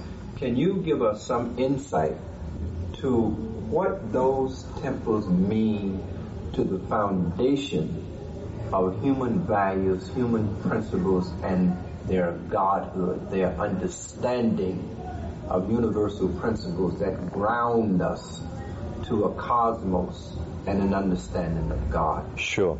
You know, as, as, as you said that, I, I thought of, of how the Kemites looked at the world coming into being, Nun Ptah Atum.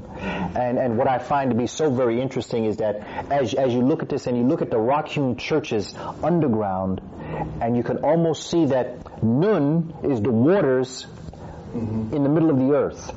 And rising up out of these waters comes the rock-hewn churches, but then on top of the earth, where it's level, is where we as humanity walk in our consciousness.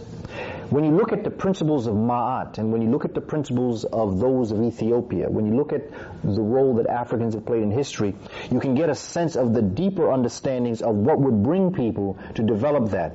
And what the Kemites called it was Ma'at. And as we said before, the ostrich feather can only, the ostrich can only be found in this part of Africa, and they brought them from Somalia. That was one of the things that they imported from Punt was the ostrich. They imported baboons.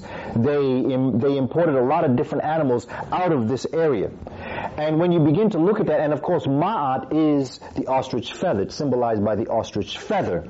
So the key is to understand how very important it is to understand Ma'at righteousness, justice, and balance. The ability for society to balance itself in its oneness, to be able to return back into itself. That you look at the ostrich again coming up out of this region here, this northeastern region, the horn of what they call, the, the, they call it the horn of Africa, and you begin to understand that the universe is like an ostrich also, in that an ostrich when it runs, it runs in a zigzag way. Its, its egg is in an elliptical shape, just like the universe is. And as Africans looked up into the skies, they looked within, they saw that there was a metaphor that united what was above to what was below. And what they attempted to do was to balance it. And that's why I said Africans brought God and they brought humanity up to God in order to understand the Godhood. In many African faith systems, while it may not be said outright, they never prayed inside to a God. They never prayed outside to a God because the fundamental principle was that all human beings were gods on earth and that within us was the concept that we ourselves could rise to that level of godhood if we followed a particular path of righteousness, of justice, of truth. And this was depicted by the ostrich feather. Dr. Rosalind Jeffries taught us that the, that the feather is used in a very interesting way, and we could also relate this to Native Americans and the way in which they use feathers. But that the feathers itself is such that if you put a feather in your hand, and if you hold it too tight, you'll squash it. Sometimes you're afraid of truth. You're afraid that it's going to get out of your hands. You're, you don't trust yourself to be truthful. Therefore, you hold tight. And sometimes when you hold too tight, while you may be truthful, you're squashing the truth. At the same time, on the other side of the pole, if you hold it too lightly, the slightest wind can blow the truth or the feather out of your hands. So truth is the kind of principle that you've gotta hold just so tightly, but just so loosely so that it doesn't get out of your hands. And it's important that as we develop these concepts of spirituality that we understand that to African folk there is but one truth. And that this one truth finds itself in many fold, in many different ways.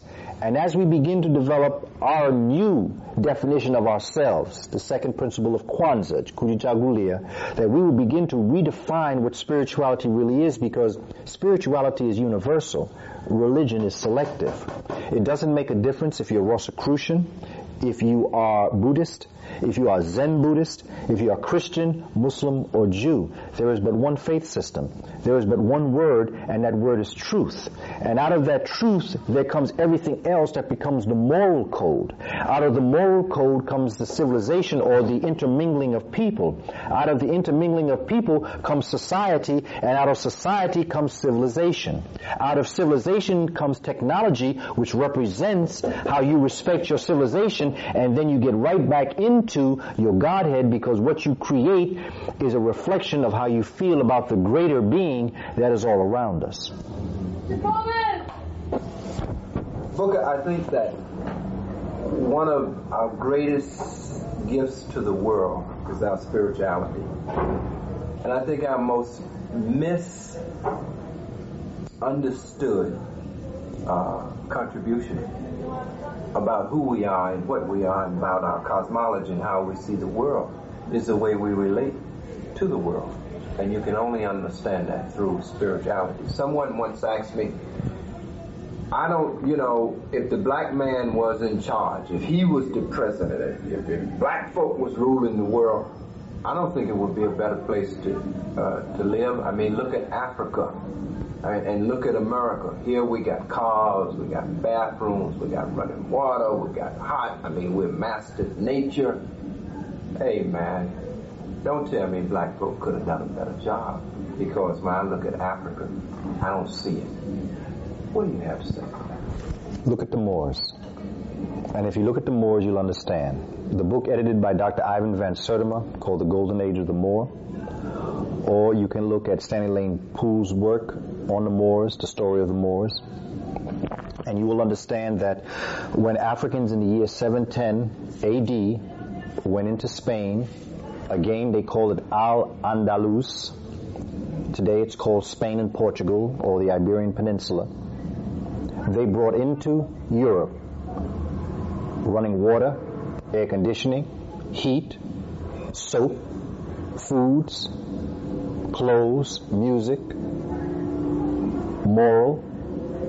In fact, a great deal of, in, of many individuals in Al-Andalus supported the African explorers because of the barbarity of the Visigothic kings. When African Moors in Granada and Seville and Cordoba lived in plush palaces, European monarchs were living in barns. Africans brought to Europe everything that we now have. So Africans not only could do it, we could do it better. And it's important to understand that you may be looking at an America with cars that create pollution. You can look at tall buildings when the steel is put in the water creates air pollution. You can talk about sky travel that every time a plane or a rocket goes up, it creates destruction in the atmosphere. You can call that progress. I wouldn't. When you look at the African world, you look at a world based on nature. And just like I know the sun will set and rise between today and tomorrow, Africans knew that their civilization would rise and fall the same way. It's important to understand that Africa gave the world everything that we have today. We have built upon that. It's important to understand that there is nothing that exists today that Africans or people of color have not had a hand in. You cannot count to one, you cannot count from one to ten without thanking the Dravidian Moors for having brought that. Our number system, although it's called Hindu Arabic, in fact is Dravidian Moorish. It is not Hindu Arabic. It is Hindu, it is Dravidian Moorish because the Hindus got it from the Dravidians and the Arabs got it from the Moors. It's important to understand that we will see what the future holds. Every civilization has its rise and fall. In Africa, Africans ruled Europe. In fact, it was Napoleon that said that Africa begins in the Pyrenees. The Pyrenees is in southern France. It's important to understand that Napoleon in 1798 went to Egypt with approximately 172 of his most intelligent individuals, along with an army. Upon returning back from there, Europe flourished. In fact, a few years later, a man by the name of Count Volta received an award for creating a battery. Yet we see direct evidence of him learning how to build the battery by looking at the Djed column of ancient Egypt. You want more information? A brother by the name of Nur Ankh Amen wrote a book entitled The African Origins of Electromagnetism. We're living an illusion. And as long as we live this illusion, we will never know and we will never be able to go back to what we could do. I believe we're devolving. I believe that we are going backwards in time. I believe that the way in which we feel towards each other is going to create the kind of situation that's going to catapult us forward. I've often asked, how thick does the glass have to get in the bank before we understand we're having a very serious problem? The glass is getting thicker, people are moving away from each other, bridges are falling, planes are crashing, water is killing, bacteria is greater now than ever before, we're sicker than ever before. The first successful cesarean birth occurred in the middle 1800s when European doctors went to Uganda and witnessed the, their cesarean birth. The European doctors brought that method back to Europe and Europe had its first successful cesarean birth.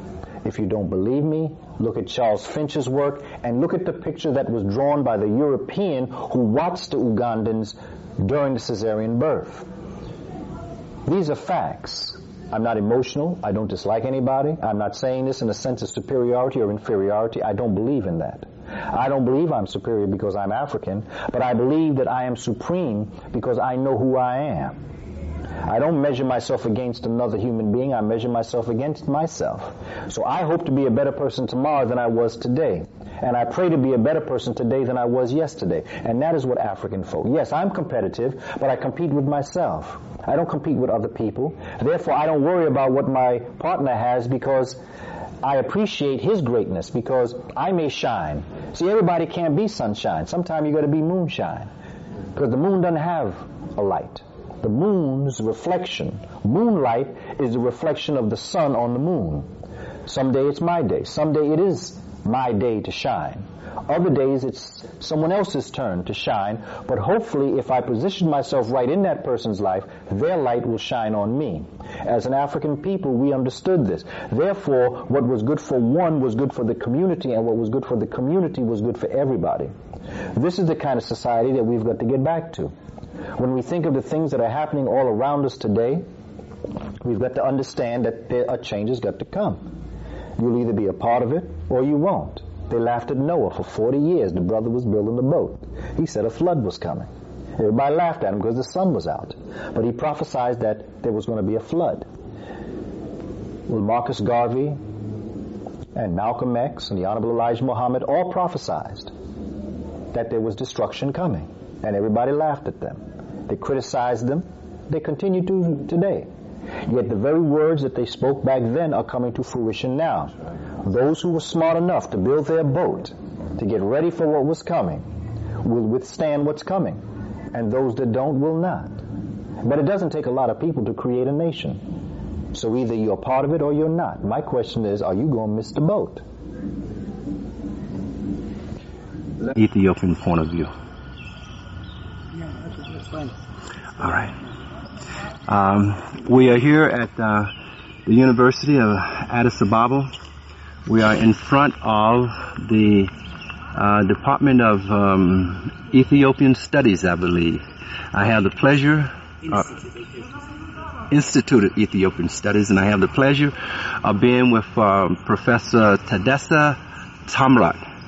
Professor, would you give us a correct spelling of your name, and would you then proceed uh, to give us an overview of Ethiopian history? My my name is uh, spelled uh, is Taddesse, the first name T A W D E W S E, the second name is Amrat T A M R A T. Mm-hmm.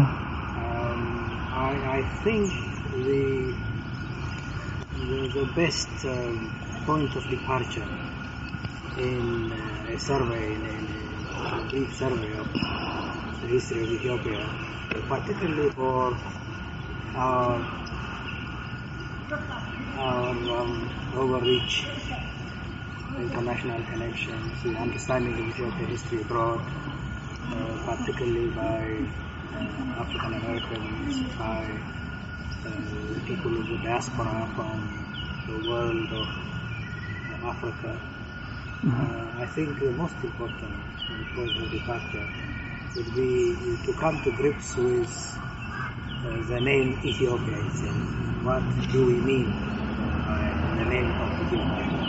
And how does it come to be the appellation for just one country, uh, which we now call Ethiopia, my country?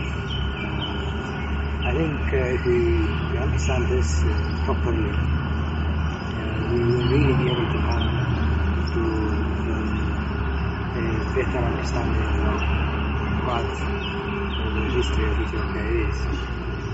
Now, the word Ethiopia, uh, when it was first used by the ancients, essentially it is a Greek term Mm-hmm.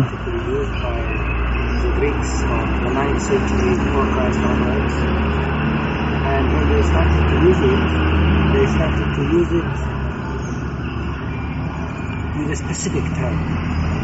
Specific term which applied to dark complexion people. Mm. People living, occupying the whole continent immediately to the south of Egypt. Egypt to which the, the, the Greeks have established long contact. And Egyptian history, Egyptian culture, Egyptian concepts had also started to, to influence the world view of the Greeks to some extent. And uh, when the Greeks started to talk about Ethiopia at that time, uh, they also connected it with an ancient Egyptian term, uh, an ancient Egyptian geographical term, uh, which was called Punt. Punt. Mm-hmm. Punt for the Egyptians. The whole area of the northeastern part of Africa, including the Arabian Peninsula, uh, the whole area of the, the Red Sea, on both sides of the Red Sea, the Horn of Africa, and uh, the, connected with the source of the Nile, um, and an area full of wonders, Mm. full of wonders, from where uh, all the important things which were liked by their gods uh, would come. Things like uh, frankincense, myrrh, uh, different kinds of um, uh, different kinds of woods, different kind of smells, which they used for their rituals and so on. And as a result, they considered it as actually the land of the gods. It's considered as the land of the gods. Uh, and it, uh, the people are also supposed to be especially connected with, with, with God, favored by God, uh, having different culture, different, different ways of life, um, but always blessed by the grace of God. Now, when the, the Greeks started the word to, use the word Ethiopia, they inherited much of what the, Egyptians, the ancient Egyptians, had been saying about Punt. And uh, in more or less the same way as, as, as the Egyptians, where the Greeks also had the concept of uh, the blessed people of God uh, living in Ethiopia. Uh, and the, the, the, they, they talk about the blameless Ethiopians. Mm-hmm. They talk about um, their gods, you know, uh, Zeus,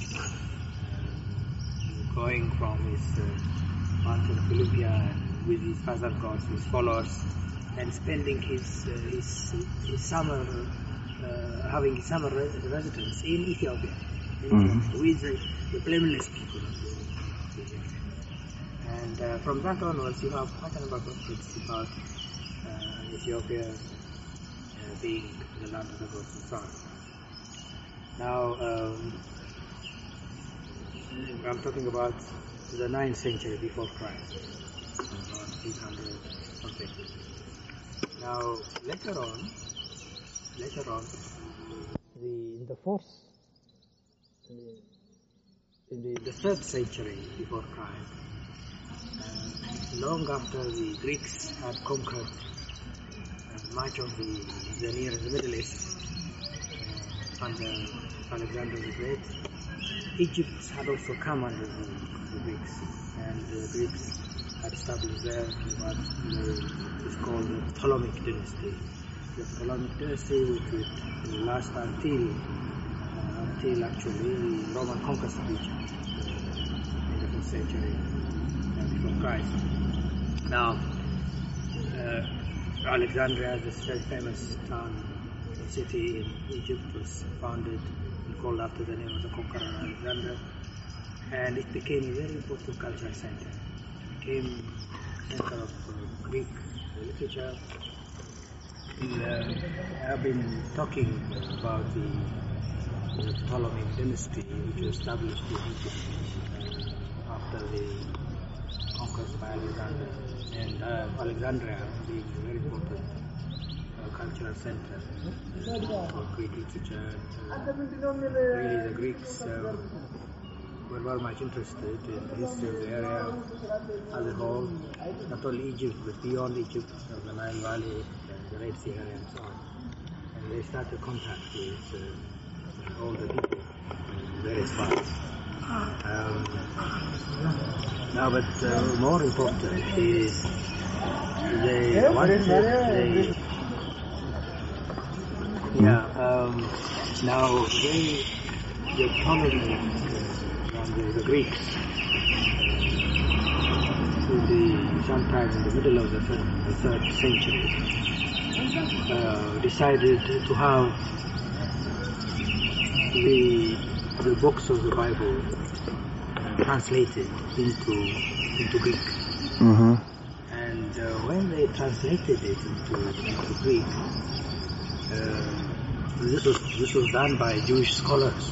Uh, the legend is that uh, uh, the Ptolemy, the particular king at that time, uh, elected 70 well-known Jewish scholars and asked each one of them to come out with an independent translation of uh, the Old Testament, the books of the Old Testament. And um, it was in Greek, and they translated uh, the Bible from the original Hebrew. Now, when they do this, uh, they translated the ancient Hebrew word of Cush, with the word Ethiopia. Hmm. So Ethiopia became equivalent to Cush. Hmm. Now, Cush, for the ancient Egyptians as well as the ancient people of Israel, the people, speaking people, was the land moving to the south of, of Egypt, and there is actually a small area which was called Kush by the ancient Egyptians, the, the ancient Egyptian records and so on. And, and of course also meant uh, black complexion, people, dark complexion, people in the Middle East Stars, and it also referred to, to the people of Africa, to the south Egypt. Uh, and particularly connected with the source of the Nile again.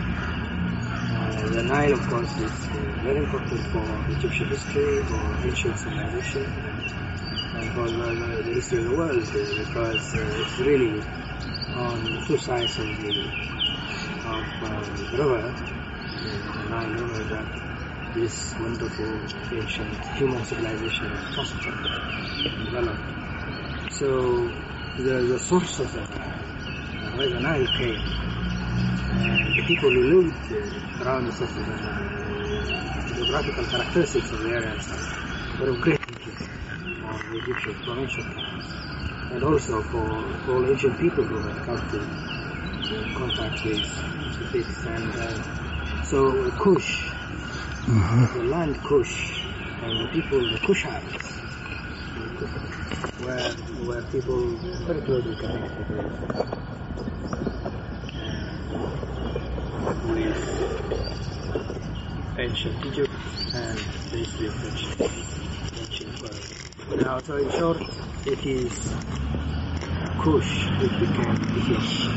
Mm. Uh, and it was a reference, a general reference to all dark complexion people, to all Africans. Uh, of course, with a particular emphasis on the people of the Nile, uh, around the source of the Nile, and particularly uh, between between uh, the Red Sea and the Nile River. Now, uh, when historians, earlier historians, Greek historians like Herodotus, Herodotus who actually visited uh, visited Egypt and actually did come to a place which he considered to be the frontier between Egypt and the land of Ethiopia, the Mhm. Kushites. Um, he, he knew, collected quite a lot of uh, traditions, most of them with legendary characters. Now, the coming of the word Ethiopia uh, into the Bible, the Greek version of the Bible, Mm-hmm. the, the mention of the word Ethiopia, so many books of the, of the Bible, so many verses, various books of the Bible, uh, now brought the, the term to another level, uh, a level where, uh, where of course it, it, it was accessible to all people who, who read uh, the Old Testament study and so on. Um, and when it comes to Christian, Christian, Christian times, uh, the first time when Christianity seems to have been preached in the region of Ethiopia was not after after the death of Christ himself. Mm-hmm. One of Christ's disciples, Philip, uh, we said probably the first man who actually uh, converted, was baptized, an African, an Ethiopian, very important officer of the Queen of Sheba.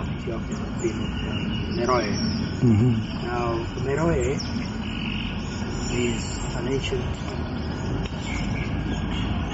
kingdom of Kush, Kushite kingdom, which was there from the 8th, 9th century before Christ Mm-hmm. onwards and uh, whose kings, whose kings uh, sometimes in fact will conquer Egypt and uh, went beyond Palestine and confronted other Asian powers like Assyria and so on. Uh, so it was, it was a very big uh, African state, was the first important African state. Now, this Philip uh, was the officer, the treasurer of the queen in the first century, somewhere in the middle of the first century AD. He was the one who apparently uh, was converted to Christianity, baptized, first Mm-hmm. first Ethiopian to. Now, uh, so there is no doubt that uh, Christianity came to Ethiopia very early, immediately after the, the death, well, the lifetime of Christ himself. Uh, and then, of course, there are also quite a number of other traditions uh, which indicate that other other disciples of Christ, particularly Saint Matthew, Matthew, the evangelist, uh, had also been to, uh, to Ethiopia, particularly to our part of Ethiopia, Mm-hmm. is considered sometimes founder. Uh, this is these are what I'm talking about traditions, Mm-hmm. traditions of the, of the church. Now, although uh, this was the beginning of Christianity in the land of Ethiopia, the earliest beginning of the land in the land of Ethiopia, uh, it doesn't seem to be the case that Christianity took uh, deep roots in the land of Ethiopia for many centuries to come. So it was only in the fourth century after Christ that we really come uh, to see the, the, the, the, establishment, solid establishment of the Christian church. And this time, it was it was done in Aksum, Mm. in the kingdom. Mm. Now, within, within this, these almost three, four centuries, quite a number of things have happened. Uh, the old kingdom of Meroe was no longer there. Uh, it was it was a rival uh, to Aksum for a long time. There were a number of wars between Aksum and Meroe. And Aksum, which had very powerful, it was nearer to the Red Sea, a lot of international contact, trade and so on, is uh, greater, stronger support and, and you know, alliance with, with the Greeks. Mhm. And and been much more powerful and uh, the, the king of Aksum, which called Ezana, had finally a very strong military campaign against Meroe and uh, destroyed it and expanded, expanded its uh, countries uh, very far into the lowlands in the direction of the Nile Valley. So Meroe was no longer there. Uh, Meroe, uh, who, who, whose, uh, the, queen of which had had been the, the, ruler at the time when the first Africa was converted by Philip, that was no. In its place, the strongest, in fact the only from Africa, Black Africa, our state was, was actually uh, Aksum. Mm. Now, Aksum, uh, therefore, uh, had to a large extent uh, inherited uh, much of the, the historical uh, characteristics of ancient Ethiopia, the whole of Ethiopia, and including including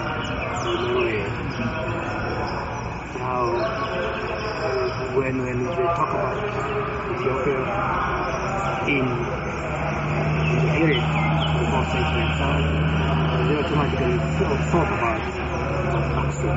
Mhm. That was that was where the only black capital state was. Uh, not only this, but the Africans, the Ethiopians themselves, also started to to identify themselves with the name Ethiopia. Mhm. I mean, there were they were included in the ancient ancient concept of Egypt as well. Because it's part of the world, Mhm. part of the world of Kush, Mhm. Mhm. the Hebrew, the and uh, part of the world of Ethiopia and the Greek conception. Uh, but, but now, in a much, in a much greater sense, uh, they, they came to associate themselves with, with the world of Ethiopia. Uh, and uh, especially because now when they were converted to Christianity and, uh, and as a result they uh, inherited uh, all the Judeo-Christian traditions Mhm. I mean, all the, the books of the Old Testament, as well as books of the New Testament, uh, came along with Christianity Mhm. Immediately translated into the ancient Ethiopian language, which was the language of the state at the time.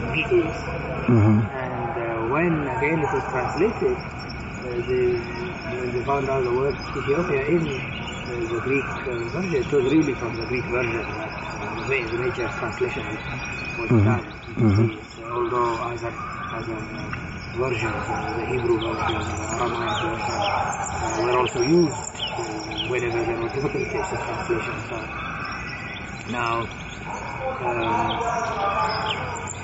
here, the, the appearance of the term Ethiopia in so many verses in the, the books of the Old Testament in particular, um, you know, strengthened the, the attachment of the Aksumites uh, Mhm. to the name Ethiopia.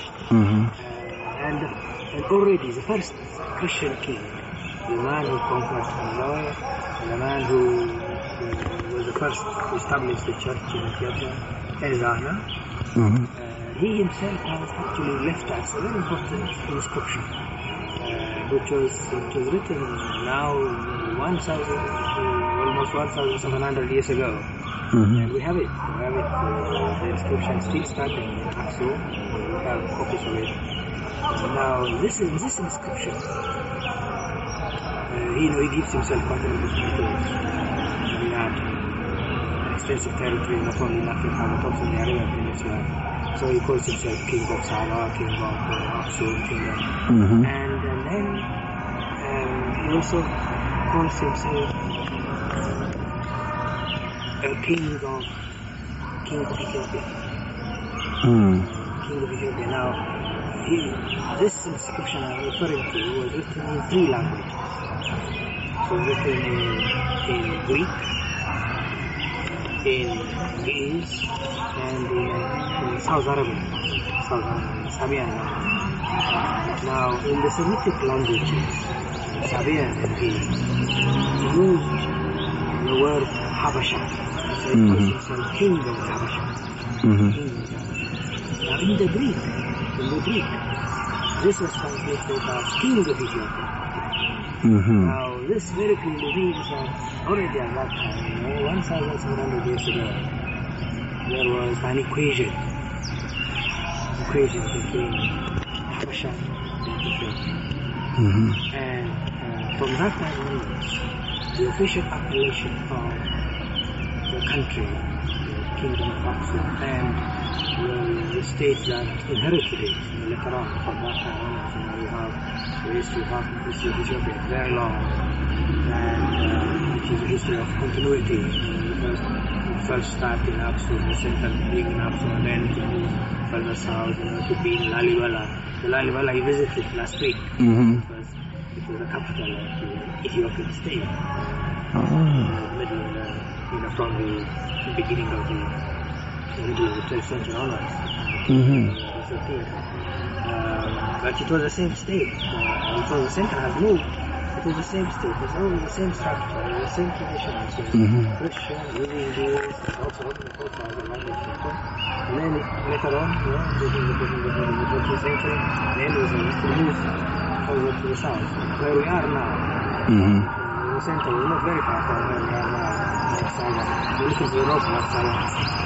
the capital city. But there, there was no capital city at that time. From the, from that time of onwards, from as far back as 1,700 years the name Egypt became the official appellation of Ethiopian state, the state that today, Mm-hmm. which is called.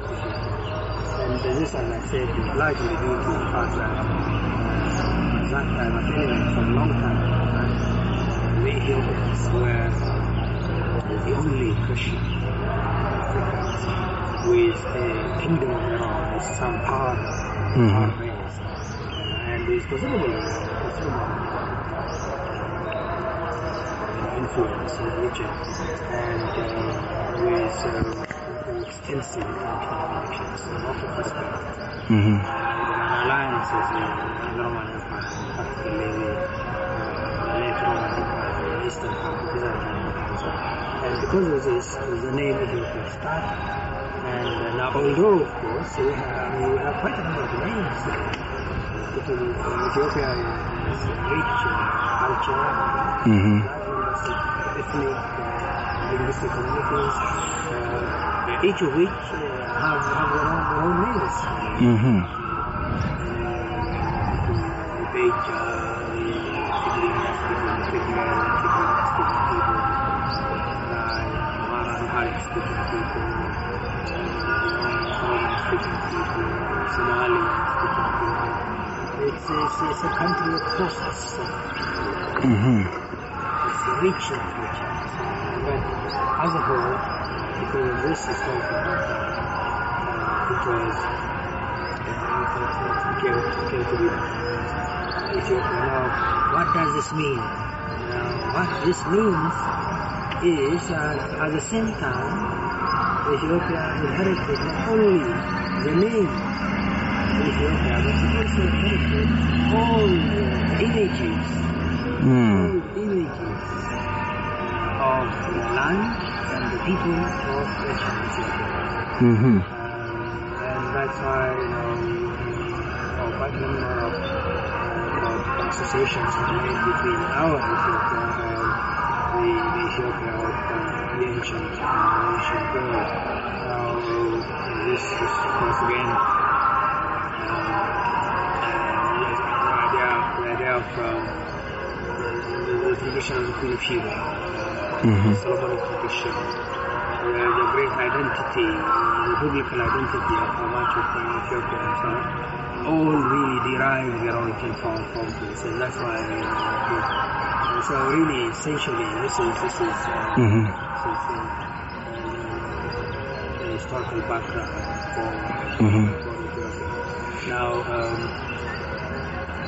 I said a moment ago that it's very important, this discussion is very important uh, for uh, our brothers in the diaspora uh, uh, because uh, their, their understanding, their vision of Ethiopia essentially uh, comes out from uh, their contact with the old, the old documents and the biblical texts. Mm-hmm. Really the, the, the realities of the, the country of Ethiopia. Mm-hmm. Uh, and as a result, it, it, it, it's very easy to, to mix up the two. Mm-hmm. It's very important to make a clear distinction between uh, between uh, the development uh, that are uh, described in the ancient sources and the historic uh, realities of the, the, this country call Ethiopia today.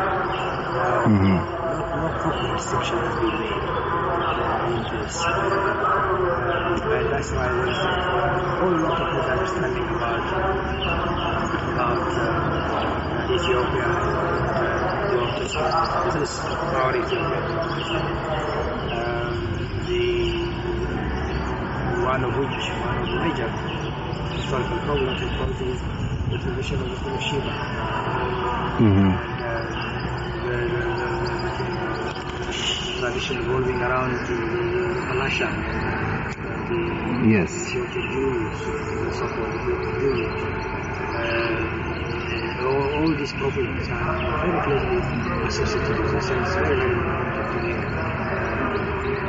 uh, distinction between, Let me. Uh, you you mentioned Herodotus, but Herodotus also made reference to the Egyptians being black when he talked about that the um. I think he knew that they were a colony of Egypt because they had black skin and woolly hair. Um, do you uh, also, in your research, uh, see the Egyptian people as African people, black African people? Well, um, I think the most important uh, uh,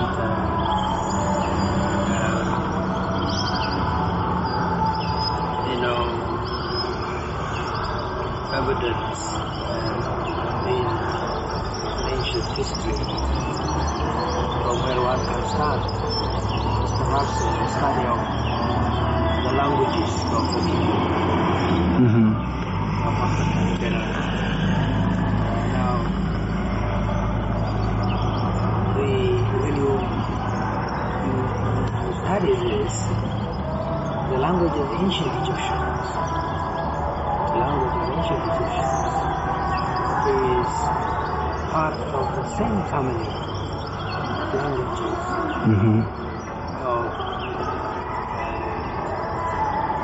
Related people, the people of Africa general, and, and also the, the, the Semitic people also, the Semitic, Semitic language also part of it.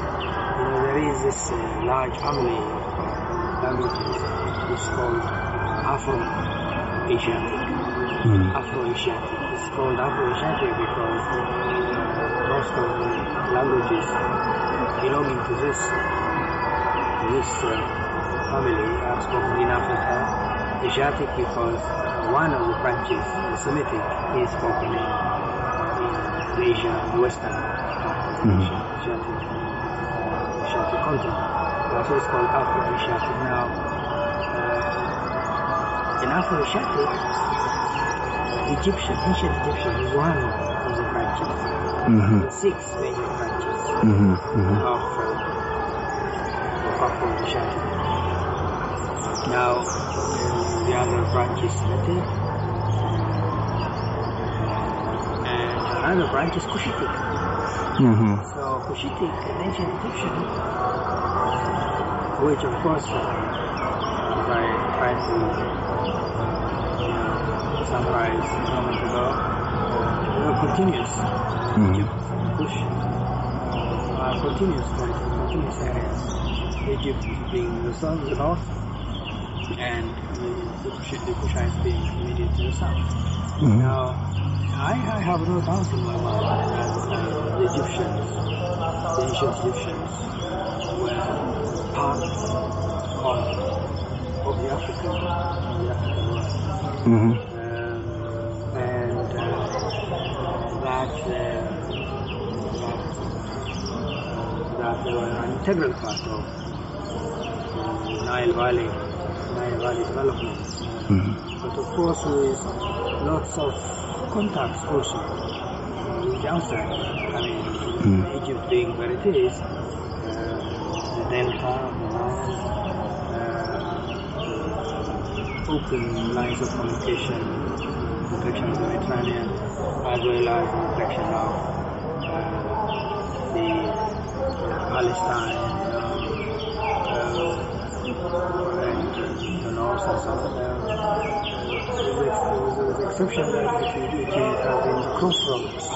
Mhm. It, it, uh, it was always uh, open for, uh, for, for lines of communication. I mean, Mhm. it was uh,